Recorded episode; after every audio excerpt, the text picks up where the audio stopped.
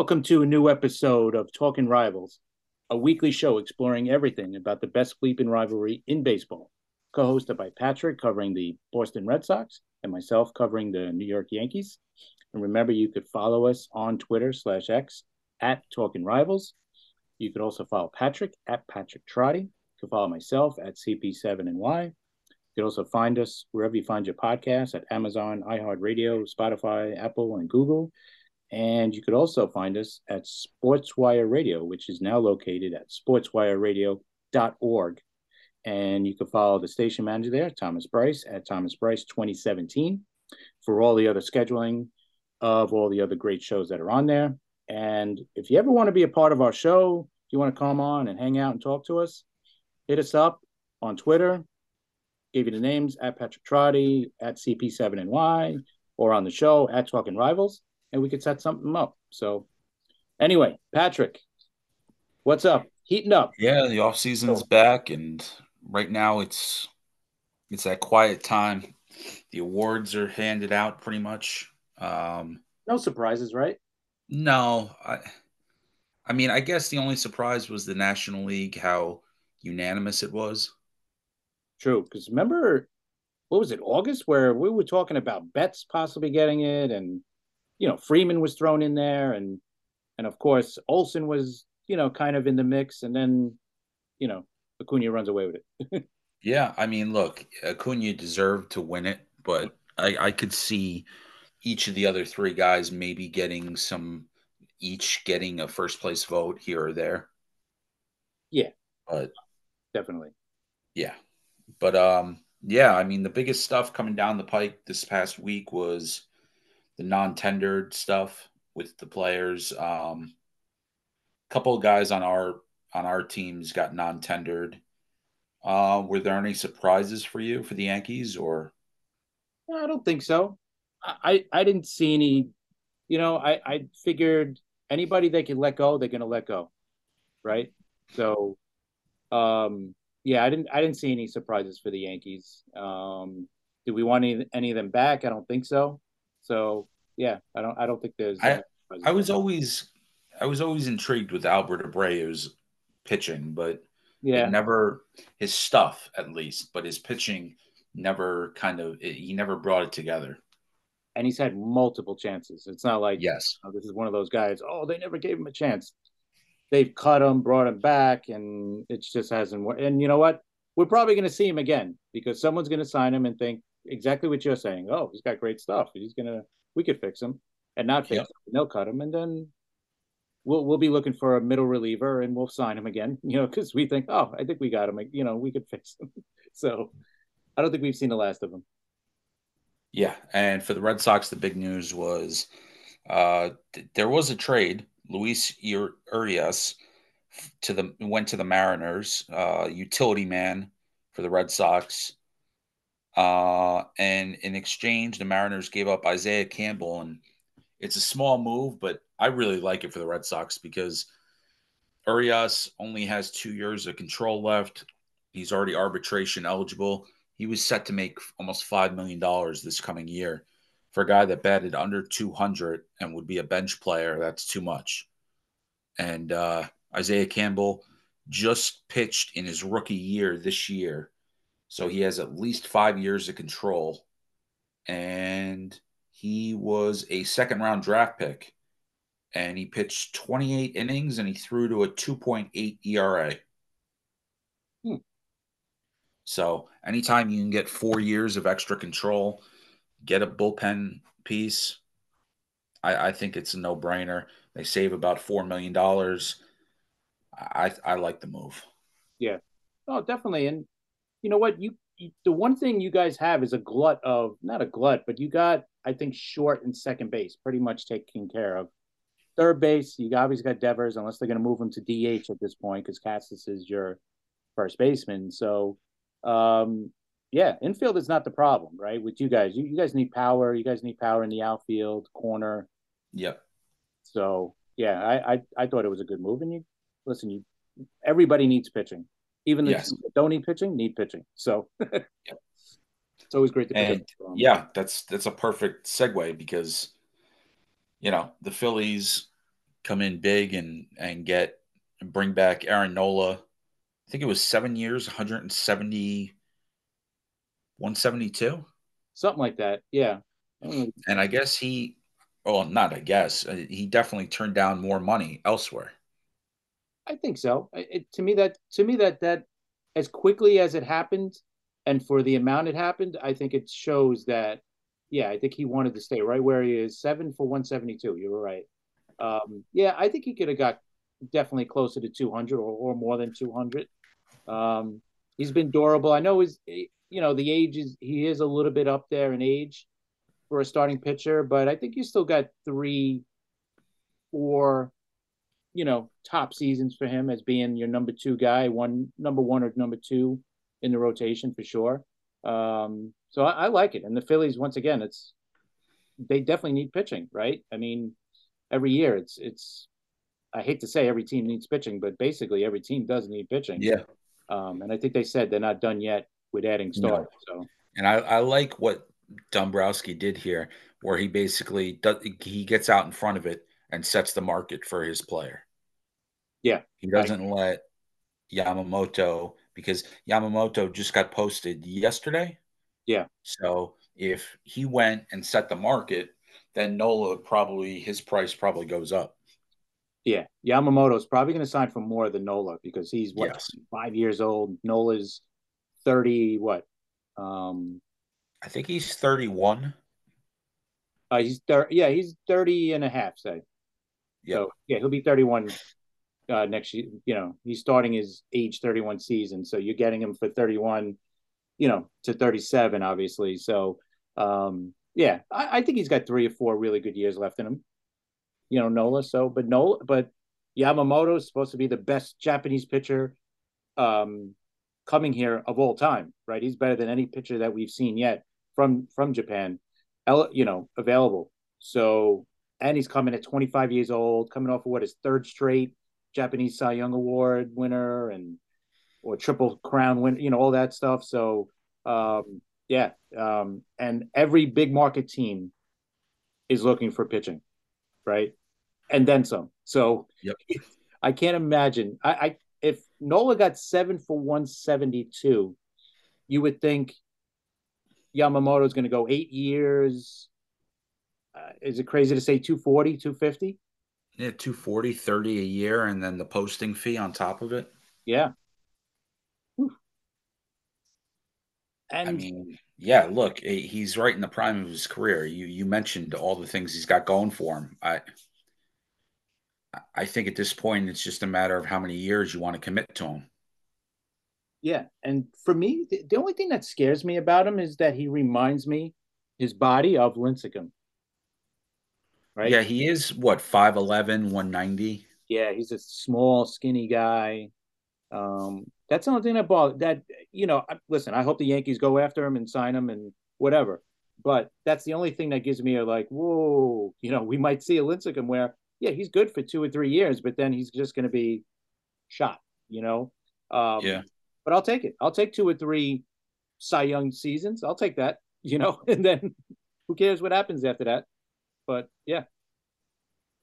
Yeah, um, I keep going back and forth. I would love to have Yamamoto in Fenway, but it, like you said, it, you're just one injury away from losing that huge investment. Mm-hmm. So I would rather get a couple of number twos, like a Montgomery and Montgomery and Sonny Gray. Yeah, that would be a solid. Montgomery, Sonny Gray, you put them with Bello, Sale, and you figure out the fifth starter, mm-hmm. that would be solid. But Yamamoto, I he's got all the makings of an ace. Um, and he's everything's on his side. It's just a matter of how he acclimates to being here and and pitching in a big market and whatnot.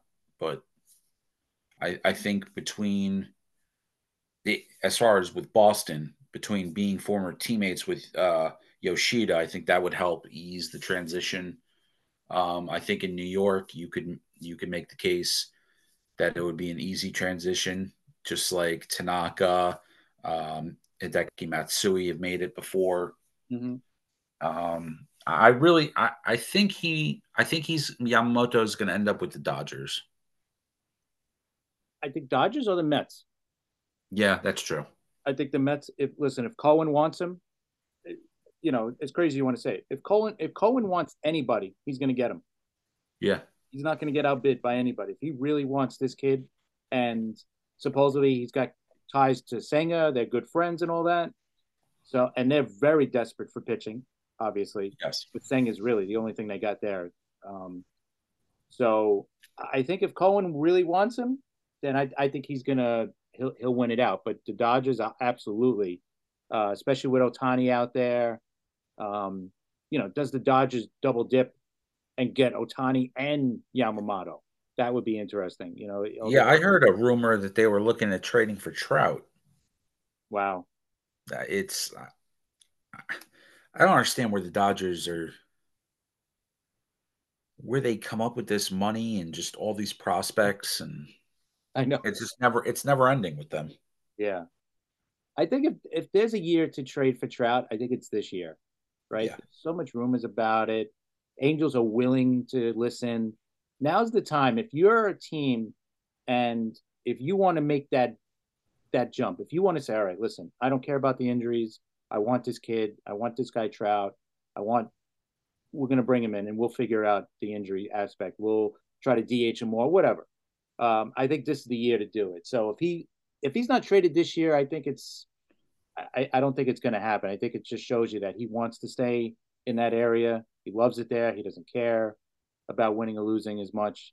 Um, so it, it's like what, where do you put the percentage that he'll get traded? Forget about where because who knows. But yeah, I would I would say it's I'm going to say 51 percent. It's more likely than not but not by much. But I still think there's going to be too many teams that are saying there's too many years on that contract.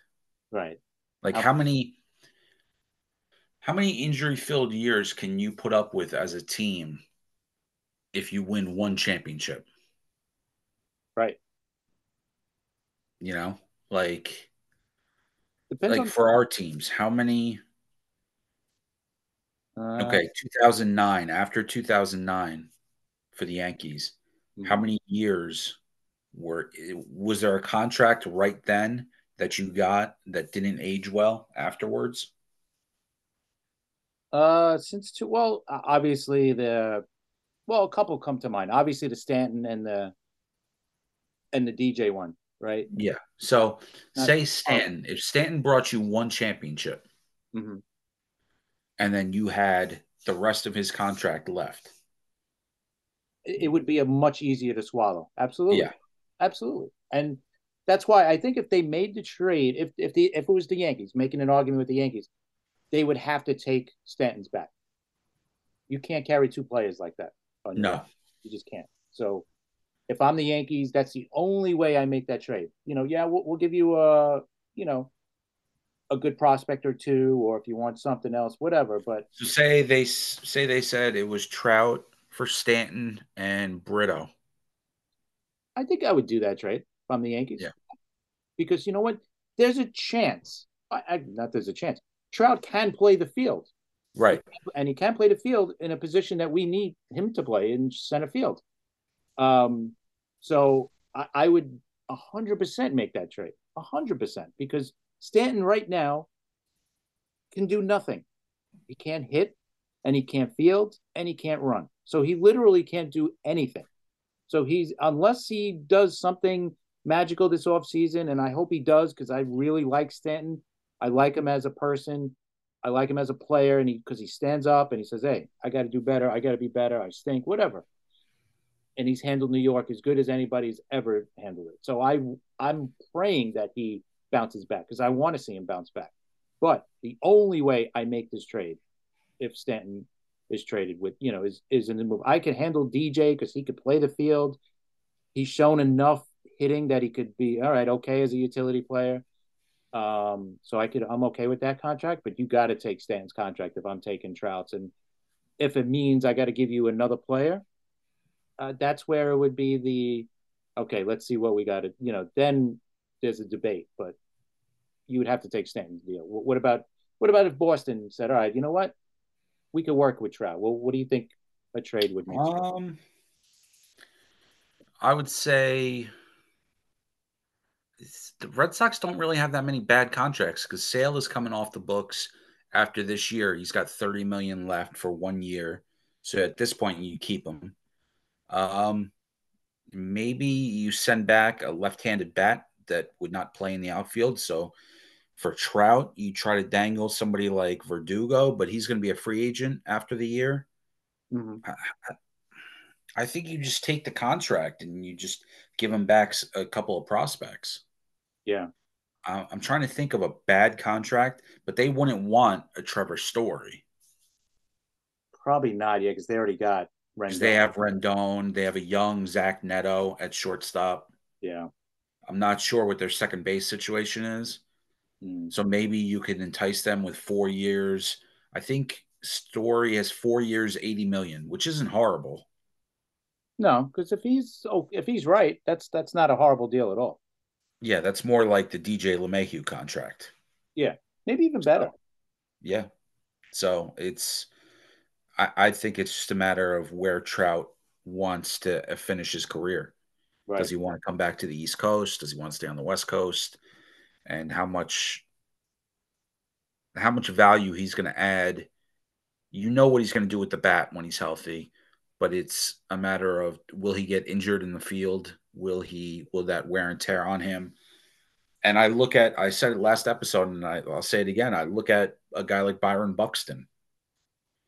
And I think he's a younger Trout. Obviously, he doesn't have the MVP awards and right all that, but you know, how much when is enough enough? When are you gonna just like pull the plug and say, look, we got to move on from this guy? And I think it's going to be the the echoes of trading him and the the rumors are just going to get louder and louder for Trout this offseason. Yeah, and he's the only one that could shut him down because he's going to say, "Nope, I don't want to go anywhere. I love it here." And if he says that, then the, that very right after that press conference, that's when you start trying to move Anthony Rendon. Right. Does he have a? I'm going to look. Does he have a uh, no trade. The way he was acting, I think he thinks he has a no trade clause. Right. Because he, if you remember, he was saying, you know, he was after one of the injuries, I think he stopped the press conference and said, uh, no habla inglés. Yeah, he's got a full no trade. Yeah. Um, so he's just he's out there and doing whatever he wants. He's got three years and about uh, a little over a hundred million left. Yeah. Wow. Yep. And he's got a full no trade, so yeah, he could he could say whatever he wants. yep. and the other signing that um, there was two other signings. I want to get your opinions about it, and these are just trickling in because it's the, just the start to the offseason. But Lance Lynn got a deal from St. Louis.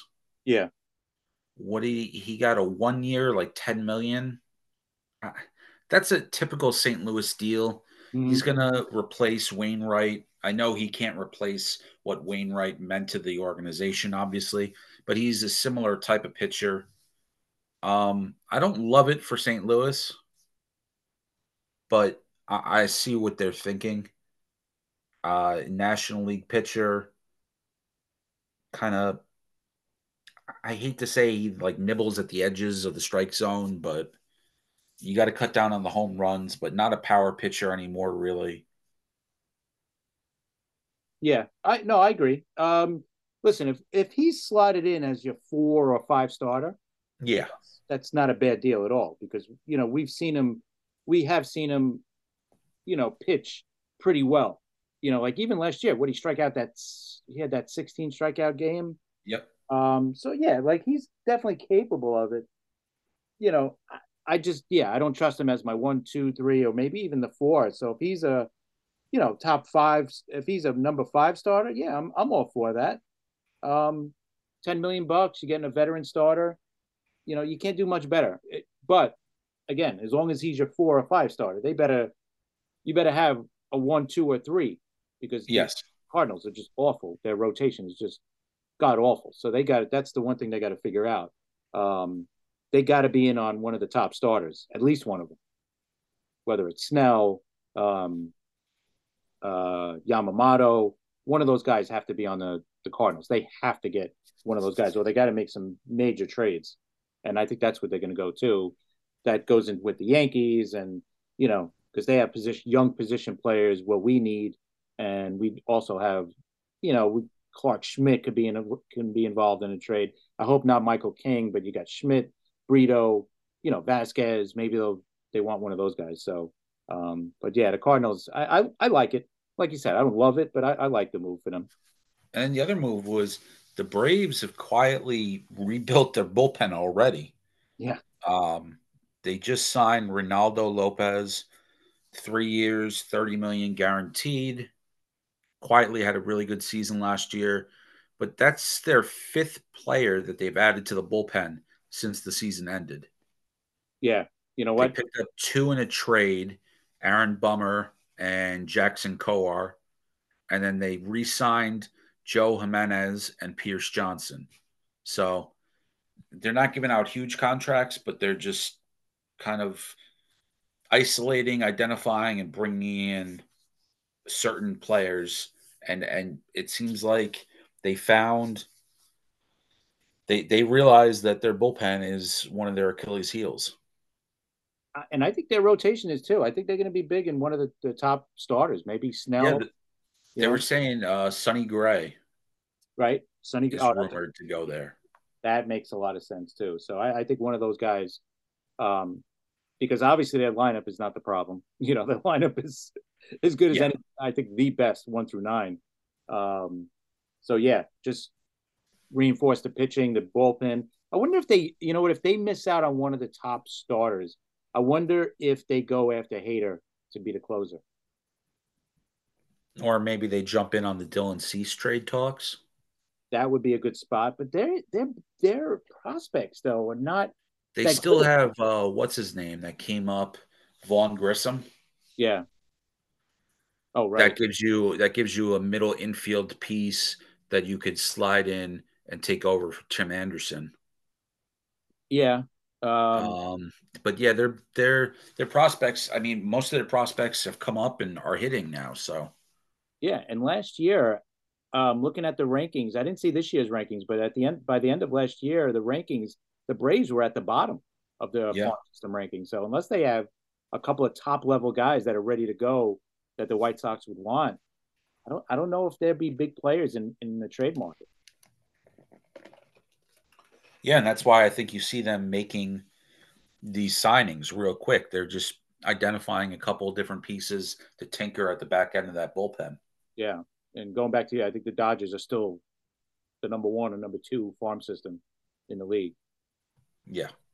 and they just like you said, they just spend money and their draft picks are low, but they turn them, you know, they turn them around and turn them into top prospects. Crazy. Yeah, and I think it was yesterday the Baseball Hall of Fame ballot came out, right? Mm-hmm. And a couple of couple for me, I guess we can we can start with the first year guys. Um, okay first year guys for me would definitely be Adrian Beltre. I could make a case that Adrian Beltre is underrated. Oh, huge. Because he should be, I know that he won't get it, but he should be a unanimous because how can you vote against him? I mean, he, what, 470 something home runs, 3,100 hits, two, I'm going to guess like 280 average bunch of gold gloves. I I don't see where you where you could. I think he's got to be in the nineties. Five-time Gold Glover, four-time All-Star, four-time Silver Silver Slugger, two-time Platinum Glove, uh, 31, 66 hits, 477 home runs. Average, yeah, okay, 286. Not ideal, um, but but for that amount of power, yeah. I mean, I know it's third base too, but 477 home runs. This guy's a top five third baseman all time. Yeah. Easily. Like he's up there with Like, all the what third names that we baseman would you have above him? You'd have George Brett, Schmidt, Schmidt. Robinson, just because of the glove, not you know, not offensively, he's not better than Yeah, Brooks Robinson. uh, Um, maybe. Uh, do you put Chipper above him? I think you might. I think Beltre is probably like the fifth best third baseman of all time. Wade Boggs, Yeah. Depends what you want out of a hitter, but right? Eddie Mathews. yeah. Those are the only guys. I let's go Schmidt, Mathews, Boggs, Beltre, Brett, and then you start getting into arguments Yep. with Chipper and Brooks Robinson. You know, Pretty good list to be on. yeah, I would say so. You know, Chipper didn't play all of his career at third, most of Yep. it. Um, but Beltre, yeah, I mean, that's why I think he's he is underrated. I I definitely think Beltre is underrated. He should be, and he will be first ballot. I'd be shocked if he's not first ballot.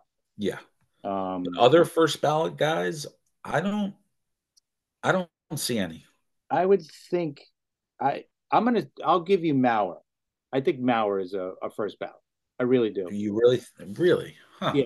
He should be in, uh, and I think to to waste time in saying, you know, ah, he's not first ballot, but you know, this guy was he won the MVP, three time Gold Glove, three time batting title as a catcher, six time All Star, five time Silver Slugger.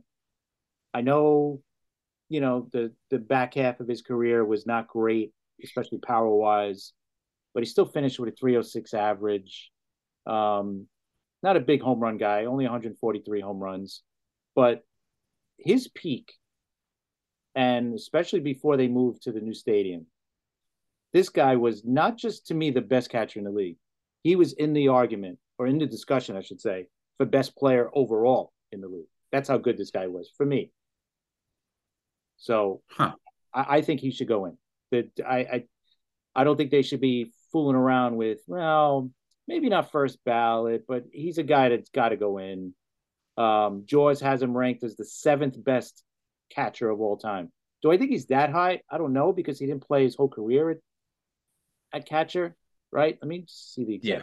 Look at the comparison between him and Bill Dickey. It's right there. Yeah. I mean, obviously Bill Dickey has eight championships. yeah. That So that's that's a huge thing. But war, they're within one point. there you go. I mean, if you're gonna go by war, I know war is a weird. Yeah. Uh, that's I a mean, weird. he has he only has 2100 career hits. He doesn't have a thousand RBIs, so I'll play devil's advocate. But But when you put that as a catcher, that's pretty high up there. yeah, You know, you're talking top ten ish, I think, all time. If if you're just talking about hits by a catcher, yeah, So I listen, he's one of the greatest catchers I think I've ever seen. You know, it and I'm not saying he's better than like Johnny Bench or you know the other great catchers, Gary Carter, but like I said, in his peak, for me, he was easily the best catcher in the league, and he was in the discussion of best player in the league overall. He was the that all-time leading RBI at catcher Yogi Berra with 1430 yeah, he's at not that position Mhm. while playing that position. Johnny Bench, Ted Simmons, Mike Piazza, Pudge Rodriguez, all over 1300. but but a lot of these guys too are their numbers are skewed too. Like Berra played a lot of outfield. Yep. right? Um, Ivan Rodriguez, to me, you bring in the, the steroid talk, even though he's in the Hall of Fame. Um, Piazza, Fisk, you know, um, those guys were offensive monsters. Yeah. yeah. So, but I, to me, he's in. To me, I you, you got to put him in there. Um, yeah, he's the only other first ballot I would say um, for me. And then the other guy who I think should be in, but I don't think he'll get it right away, is Chase Utley. Out of the the first year guys, I think yeah, I think he's a, a, a definite eventually guy. because if you don't have, for me, if you don't have Jeff Kent in yet, you can't put this guy in. Well, then he's not going in for a while. right? I, I just don't. I don't know, but you know, Jaws has Chase Utley as the 12th best second baseman of all time, above Lou Whitaker, above yeah. Al. Surprisingly, I don't know how that's even possible, but um, so I don't think he gets in first ballot. But I, he's one of those guys that I think is going to hang on the ballot, um, and eventually get in. I, I I think so. But since they didn't put Kent in, I don't know. Kent's got the most home runs as a second base. We talk about it. Yeah, about it numerous times. How is he not in? But uh Chase. And as far as final year candidates, Gary Sheffield. He's the interesting one because he's always going to be connected to steroids, obviously. Yeah. But he also, I don't know if everybody knows this, but he also, under oath, said that he did not take steroids knowingly. Now, yeah. change your, does that change your you know your opinion on him because he didn't know he took steroids, but he end but he ended up taking them. Like, is that legit? Like, what what do you think of that when you hear that? Um, look, with the amount of supplements out there and vitamins and I mean, you, you don't want to just take stuff willy nilly without looking at the ingredients. But if somebody, if a, if a, if a teammate comes to you and says, "Look, I know you're injured. You, you're feeling like crap right now, you're in a slump, and you have a nagging back injury or you're rehabbing from an injury, these supplements worked for me. Go for it. Yeah. I I don't know. I, I think you'd be hard pressed to find people that would say, No, I, I have to run it through uh run it through my doctor and check, you know, check the the chemical compounds behind it. Like not not every player has a I don't know. I, I guess you would go to the team doctor first. You should.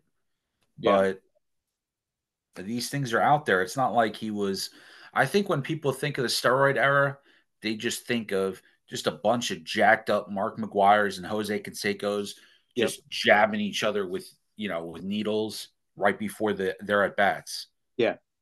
And look, some people definitely did steroids, and some people definitely did steroids knowingly and willingly, and they wanted to just maximize whatever they had. But there are those cases that people just took a supplement and it's like, oh crap, after the fact. Yeah. So, I, I mean, Sheffield had a great career. Is it Hall of Fame? when I think of him in the batter's box, I think he's a Hall of Fame hitter. Yeah. Oh yeah. I I, I definitely think so. I definitely think so. And he got what fifty? What was the percent? Fifty five percent. That sounds about right. Fifty five percent he got, and above him. I don't think he makes that jump though. Yeah, because those guys are just the the ones that are totally against the steroid era is not going to they're not going to change. You know, I mean, are, could you tell me that Gary Sheffield was one of the five best outfielders in his era? No, he was close though. Offensively, he was close. If he's not, but are you telling me he was better than Manny Ramirez? Mm, I'll say no, but Manny was jacked up. Yeah, that's true. He actually tested positive. He actually yeah. got caught. so yeah, yeah, yeah. Manny was not Manny was not taking vitamin D supplements. No, he was. Yeah, he was taking some funny stuff. Um, and, and then uh, there's a bunch of people in between that we haven't mentioned on the ballot. And uh, to me, the one the one most likely to get in is Todd Helton. He just missed. He was at seventy two percent. Yep. So um, just missed. The ones that I would vote for on this ballot, I would vote for Beltre, Helton, Frankie Rodriguez, maybe Frankie Rodriguez, and we could have a conversation about Andruw Jones. Definitely, yeah. He was at last year. Andruw Jones was at fifty eight percent. Uh, I would say Jones becomes the next. Jones moves up to Todd Helton's stature. Yeah, Helton goes in, and then Andruw Jones hopefully goes in next year. and you know, you made the argument about Sheffield. Was he one of the best outfielders? Beltran, I mean, uh, Andruw Jones was arguably the, the greatest defensive center fielder during yeah. definitely during his era, and obviously one of the greatest. Doesn't he have? I think he has the most Gold Gloves or the second most as a. He's right there. Yeah, I think he's second. I think Willie Mays has the most, but um, yeah, I, I think Jones should get in. He's been on the ballot enough. Um, and he has power in center field. Right. I think he had 400 home runs. Yeah. Look, some of his down years were really down at the end, but that happens to the greats. I mean, not a great average, but platinum glove with power. 10 time gold glove, five time all star, a silver slugger, um, 434 home runs. His batting average is really low, though 254. That's what's really, I would think, holding him back. I mean, uh, other than that, what, what could be holding this guy back from being a Hall of Famer? Um, like, he's a top 10 ish greatest center fielder of all time. Yeah. Right. I mean, you want to put him that way? Yeah. Kenny Lofton should be in. Beltran, like you said, I think he should get in. The one thing that might keep holding him back is the Astros cheating thing because he was, you know, the main guy behind everything. Oh, I wouldn't have put Beltran in. I said Beltre. Oh, okay, all right. Oh, you yeah, I, Carlos Beltran with that with the Houston cheating scandal. I don't, I don't know. Yeah, I know. It shouldn't let him. Well, he, how many years is he on it now? Two years. Was I think this is his, it's at least his second year. Right. Yeah, he was, and he was at forty six percent last year. So now that it's come so out, he jumps more, into the fifties, maybe sixty. Yeah, he might be that guy that kind of lingers like Bonds did, you know, and the the hard the hard nosed voters are going to say nope, cheated, big cheating scandal. But that was at the very end. I mean, what was that? His last year of his career, I think. Yeah. So now the things that I would do to the ballot, I want to get your opinion on this. Is I would make the ballots. You you have to make them public. Yes, definitely. and you have to be you you have to vote for somebody. I don't think you can look at a ballot and say, "No, I'm I'm, I'm not voting for anyone." Yeah, yeah, I'm yes and no on that because listen, is that well? I'm sure we at least one. You can't just say, "Oh, I'm um." There's nobody on this. Yeah, no, this year definitely. Obviously, Beltre is a no doubter. Yeah, yeah, I, I, I could live with that too. I'm I'm okay with that, but definitely but definitely making it public so you have to stand behind it. Right, because I want the idiot to stand behind why you didn't vote Jeter in, the one guy. Yeah, that's um. just explain. You know what? And just to explain your answer, go on yeah. MLB Network with a straight face. Right, exactly. And don't tell me, you know, because you hate him or yeah, no, nothing childish. Like you're an adult and a professional, and this is your job. Why not? Guy had 30, what, six, 3,600 hits. He was seventh yeah. overall. I mean, forget about the postseason stuff. Forget about being only on one team. Well, that, that to me is big. Being on one team his whole career, I think that means a lot. Yeah. You know, and that's another thing to add to Mauer, to give Mauer a, a little bit of a boost. He was on the same team his whole career. He's got he he was a Minnesota kid. He got drafted by the Twins, and he was there. He also had scholarships to play quarterback at Florida State. Wow. He was uh, All American in football and baseball coming out of high school. And you know what? I could believe it. yep. I mean, um, he's a big guy too, like 6'5, 230. Yeah, he looks like a, a quarterback. But what about A Rod? He's not going to get it, but yeah, I mean, is he going to go? You think his percentage is going to go any higher than last year? He got thirty five percent. I think he's plateaued. Yeah. yeah. I think there's, I think if you sat down in a room, a hundred baseball fans from all over the country, I think about 35 of them would say, Yeah, I really like A Rod. and 65 would probably say, I I don't trust him, or I think he's lying, or I think he did this, I think he did that. Yeah, he didn't do it the right way, stuff like that. So I yeah. think he that's right about where he is. Was he a great talent? Yes, Oh. Was he going to be one of the all-time greats if he just stayed away from all that other stuff on the side? Yeah. Did he have a really bad end to it with the way he treated and the way the Yankee like that stuff, that back and forth with the Yankees? Yeah, that was bad. Yeah, he was trying to sue them, trying to sue the league, trying to sue yeah. the doctors and all that. I mean, that was ridiculous. But I have to give him credit. I mean, it's amazing how he's changed, you know, his the narrative about him from that guy to what he is now. Like, yeah, he's a he very definitely, he definitely has the personality for television. Yeah, yeah. I mean, listen, I, I still think he's he's fake and all that, and but I do I I he's one of the most knowledgeable people. Yeah, no, he and I love he's forgotten more than I'll ever know about the game. Yeah, absolutely, and it's just it's unreal because now when you go on social media, especially on Yankee Twitter, you know, like they love A Rod. They think he should, you know, get his number retired by the Yankees, and I think that's ridiculous. There's no way he should get his number retired by the Yankees. About how it ended, you know. Yeah. So I think the way it ended, and actually the way it ended was was better for him a little bit. You know, before he got all the suspensions and all that, they gave him his day, and it was it is what it is, you know. But it, the steroid thing is not going to go away because he actually tested positive for steroids and got suspended for it. So yeah, you can't like the other guys. Like you, you could make the argument about guys that didn't test positive, like a Barry Bonds. Forget about the list, the New York Times list. right, right, right. Before that, nobody was testing, so you can't really say, "Oh, well, he definitely took steroids."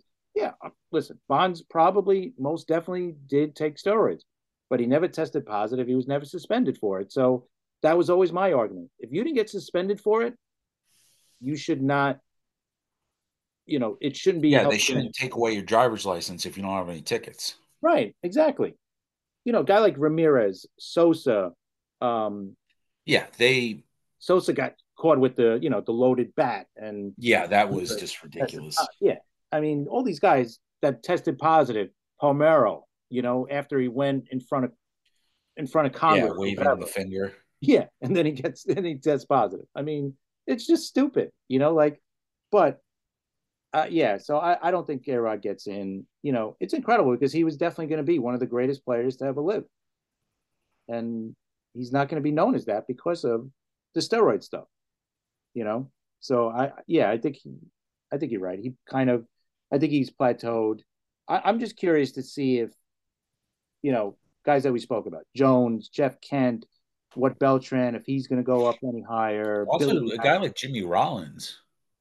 Yeah, Jimmy Rollins. I'm not saying I wouldn't, you know, pound the table for Jimmy Rollins to make the Hall of Fame. Now, I'm more of a small Hall of Fame, right, as compared to a big wide net.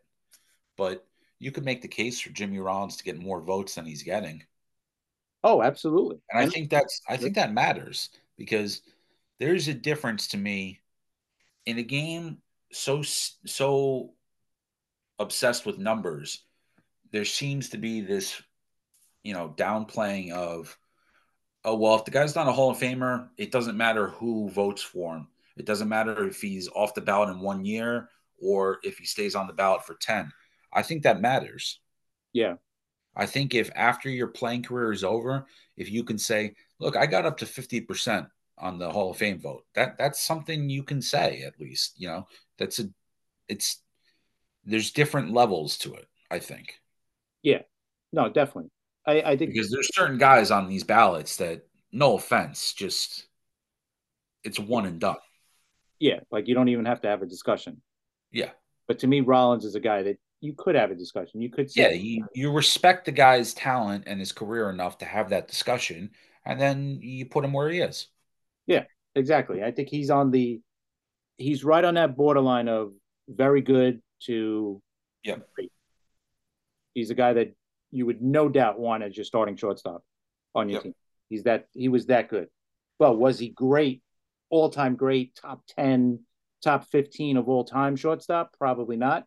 But I would, you know, yeah. I mean, listen, I, I, I during our during our time watching baseball, was he one of the greatest shortstops we ever seen? Yeah, I would think so. but when you put him next to guys like Ozzie and Ernie Banks and you know the Robin Yount, Cal Ripken, those guys, you know, was he that guy? I don't think so. Right. So. Yeah, I mean, and then I'm trying to think when did the when did they announce it? January or February? Uh, the yeah, yeah, I think so. Yeah, I believe so. Yeah, because and then there's a couple of big names coming up too. Should be no doubters. Ichiro, right? Yeah. Oh, CC, I think would be a no doubter. Yeah, I think so. You know, just uh, the strikeouts alone for a left-hander, I think it's second most of all time. Yeah. So I, I think he definitely should get it. He should definitely get in for sure. Um, who else? You think Pedroia? No. As a second baseman, no. No, he uh, that injury. He lost too many years at the end there. Yeah. That slot. I go back to it. That slide from Manny Machado. right into like the the knee almost. Yeah. But I think at the end of his career, he was a shell of his former self, and I think he played. He missed, I think, almost three full years there at the end. Yeah. Where if he was just doing league average stuff, that's you know, four or five hundred hits. Right. That that that just is too much to miss out on but he's a guy that should, you know, have a plaque or some, you know, like what they did in Fenway for him and, yeah. you know, have his day and great Red Sox, but just not a Hall of Fame. But the one thing I, I hope that they do over the next few years or whatever it is, I think they got to start acknowledging how good some of the closes were because how. Yes, that's a good point because some of these guys, I mean, John Franco, Billy Wagner, Francisco Rodriguez. Crazy save numbers. And all different eras right there that we just mentioned. Yeah. That's from the 80s all the way to like a couple years ago. You're talking about Frankie Rodriguez is the fourth. Look at Kenley Jansen coming up. Look at Craig Kimbrel. Yeah. They all got, I think and especially now more than ever, more than back I then. mean, what's the save number that it's going to be to get in? It's got to be what 400. If it's 400, Kimbrel, Jensen, uh, I'm sorry, Jansen, Wagner, Franco, and Rodriguez should all be in. If it's 400. 400. I'm just thinking of a round number 450. I, I don't know if there's a difference between those two. I mean, yeah. No, I, and I think anytime you get over four 450 saves, unless you did it over the course of like 30, you know, something crazy. Yeah. I mean, um, I, I think you should be in the conversation to be in the Hall of Fame. Fingers is if Rollie Fingers is in, he's got 341. Um, Eckersley obviously split time as a starter. He's got 390. Yep. But yeah, I mean, Gossage had 310. He also started a lot of games too, um, in, early in his career. But I, I just think now with with the importance of the bullpen, that I think these guys should be recognized, you know, because yeah, because every every game people talk about it like, oh, we just got to get to the bullpen, we just got to get to our closer, and then the game's over. The starter just has to give us five innings. Well, that means you need a great closer, and that puts an importance on it on the position that, you know, I I would say when did that start? You could make the argument it started with the Yankees teams in the 90s. I know it went before that, but and you could make uh, the big argument here is what's what's the difference of why the Yankees had five World Series during that era and the Braves had one? Rivera. Right. If you, you're going to tell me if the Braves had Mariano Rivera, they wouldn't have. Yeah, they're winning multiple titles easily, easily. yeah. Especially the year that they the the '96 year. You're going to tell me yeah. if Rivera was a Brave? They would have closed that series out. Yep. No doubt. That would have been a, a sweep. but yeah, I that that's why I, I think they got to start honoring some of these guys. Uh, we mentioned those guys. You know, Frankie Rodriguez, 437, Franco, 424, Wagner, 422, uh, Jensen, 420, and he still looks good. So he's going to hit that 450 mark. Yeah, he'll he'll hit 450 this year. Does he ever get to 500? He might, but his ERA will balloon up. Yeah, but he'll definitely get to 450. I think 400 is a good. I think that's the good number. I think that's like yeah, if you get 400 saves, that's pretty good, you know, because anything under that. If you had a decade straight of 40 save seasons, yeah, I think you're a Hall of Famer. Right? I mean, uh, uh, you know, other than that, you know, other under 400, you're talking about guys like Joe Nathan, really good. Yeah. But was he, he was good. He right. was good. But Juan, Jeff Reardon, Percival, Randy Myers, you know, all those guys had three and change. But are we talking about them as Hall of Famers? Probably not. But the 400 guys, yeah, I think so. Yeah. So I, am I'm, I'm hoping that they start to honor these guys a little more because they, they are so important, especially in in this baseball now that we're playing. Yeah, and uh, I'm looking at on this day, and we said it right before we started, but this is incredible. Uh, happy birthday to Ken Griffey Jr. and Stan Musial. Obviously, same same birthdays, different years, but the same hometown, Donora, Pennsylvania. So Ken Griffey Jr. is not the best left-handed hitter in from Donora, Pennsylvania, born on this day. That's ridiculous. I, I, it's incredible. Yeah, uh, yeah. Anybody wants to look at the model consistency, just baseball reference page, Stan Musial. Yep. And you'll just see offense galore there. His his page is is one of those we, we talk about baseball reference all the time. It's one of those pages where you just look at it and you he was just a consummate hitter. Uh, great player. I mean, Griffey was a great player in his own right, obviously. Uh, went to Cooperstown in 2016. Um, I'm looking at the other stuff. Most of it is um, some free agent stuff, but uh, on this day in 19, I want to get the year right, 1949, Bill Veeck sells uh, the Cleveland franchise for a little over two million to a local guy. So yeah, that's not nothing for back then. Hmm. No, that's a pretty good amount, and that's one of the big time um, baseball names. I know I was telling you about the the um, the movie, the documentary that I just watched on Bill Veeck and his kid. I forgot the title of it. Oh, I think it's this many the second chance or the Saints of Second Chances. But uh, it was a it was a pretty good documentary. Bill Veeck has lived a really interesting life. He was the guy that, among other things, did the disco night, the disco demolition night in yeah. Chicago. He also did the famous shorts for the uniforms. And you know what? I, will we ever see um, someone like that again. Like did the fireworks with the home runs. Yeah. I mean, and it sounds like stupid little things, but um, just his whole. Just check out. There's a couple of good biography, good couple of books on him and his kid. Uh, good couple of documentaries. But when will we ever see somebody kind of reinvent the wheel again?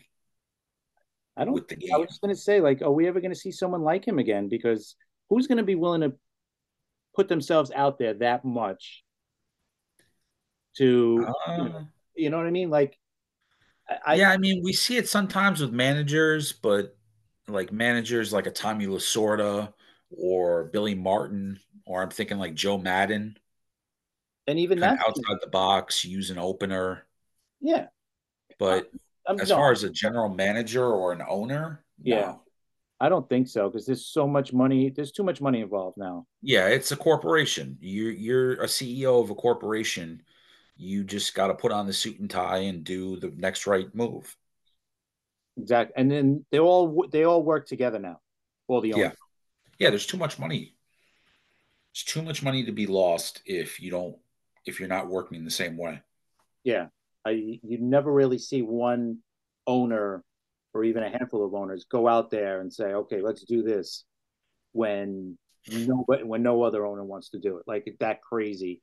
Um, Right. I don't think you'll ever see, you know, because of the TV contracts and especially now with the mess that they're in now with um with uh And what- Bill what Veeck's, sorry, Bill Veeck's kid is the one that gave Daryl Strawberry, I think, his 15th chance with Right. the uh, with the St. Paul Saints Oh. before he went before he rehabbed his image and went back to the Yankees for 96. Wow. So before that, Daryl Strawberry was, and he and he talks about it in the biography. Strawberry was lost for a while there in the '90s, and nobody was willing to give him a chance. And Bill Veeck's kid said, "Come up to St. Paul, Minnesota, and play independent baseball." Hmm. And the Yankees, to their credit, saw what he was doing and signed him, and so that worked out for you guys. Yeah, I would say so. Um, real quick, a, a quick question. I think you- I think you'll know this. I just looked it up right before we started. Um, who's got the most since Dusty Baker just recently won another World Series as a manager? Who are the top two managers with most wins without a World Series championship? Hmm. One is Without- active. Well, one is still current? well, one is still around and one is not. Okay. But the guy that's not, I, I think you'll know. Huh. Buck Showalter. He's the active guy. He's got 1,727 wins and no World Series victory, no World Series appearance. Um, Is Bud Black? Is he up there? no. Let me see Huh. Many he might be somewhere up there. He's 50 50. He's got 1,125 wins. Career Bob wins. Melvin? Uh, no. Oh boy. Well, the guy that's not active and the guy Oh, I'm th- I'm I'm I'm thinking active guys. Um, who's the guy that's not active? The one that's not active, you, you probably heard of him, Gene Mauch of the Angels. Oh wow. Okay. Yeah. pretty famous. He's got he was below 500 for his career, 1900 and two wins, which is 15th most all time. Wow. And think about it, that's only he's got three less wins than Casey Stengel. Oh my God.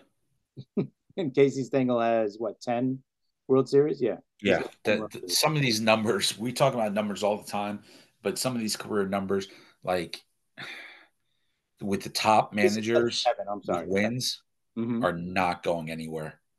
No, and here's another one. Terry Francona, right? He's got he's got two World Series to his to his uh, thing, and he's got and he co and he coached uh, managed for 23 years right now, and he's got nine 1,950 wins. So he's got 48 more wins than Gene Mauch. Wow. So Gene Mauch coached, he managed for 26 years. Huh. He was around a long time. Yeah. Yeah, it's a long career. And Francona will definitely get in the Hall of Fame, I think. Yeah, two time championship, especially with the uh with the Red Sox for sure. Um you know who well, how about this? The guy who managed the most Connie Mack. How many years did he manage for? I'm going to say 44. 53. Oh my God. 53 years and he's got 37 career win 30 3,731 career wins. He's got 5 World Series championships to his name Huh. and 9 pennants. Wow. Yeah. Yeah, I think I think they came out with a bi- obviously a biography about Connie Mack, uh, but it was like a three part book. I mean, it was Yeah. it's a couple of door stoppers. I mean, 53 years as a manager. it's something I, I don't how many more 20 plus year managers we'll see right Yeah. How many how many will you see 20 years on the same team? none i don't think so I don't think so, but I, yeah think about it. bruce bochy's a hall of fame manager and he bounced around how many Yeah. times now Yeah. what three three teams now the Giants. at least three. I know that. There's padres you know Yeah, it's uh yeah, Connie Mack is the Connie Macks of the world are not coming back. No, I don't think so. I don't think so. no. But uh for the next week, I'm looking forward to seeing if Yamamoto with him getting posted yesterday, if he gets signed um over the Thanksgiving break type of time. I know uh the Red Sox had a big trade one year in 2000 I think in the off season right before 04 started, that's when they um, got Schilling from Arizona. So that was a big deal. So usually right around this time is when people start signing. It's just going to take that one big name. Maybe that's the Nola signing. Right. But we'll see. And uh, this was episode 124 of Talking Rivals.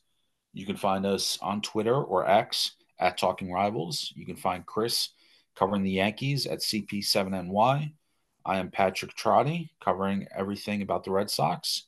And um, you can find us wherever you get your podcasts. Give it a like and a listen. And like Chris said, if any baseball fans out there want to want to have a conversation about their team or one of our teams, um, we're always down to uh, bring you on and uh, have a have a good talk about baseball and and everything about it. Um, so just get in touch with us over on Twitter or X, and uh, we'll set something up. But um, until then, have a good Thanksgiving, and um, yeah, see you next week. See you next week.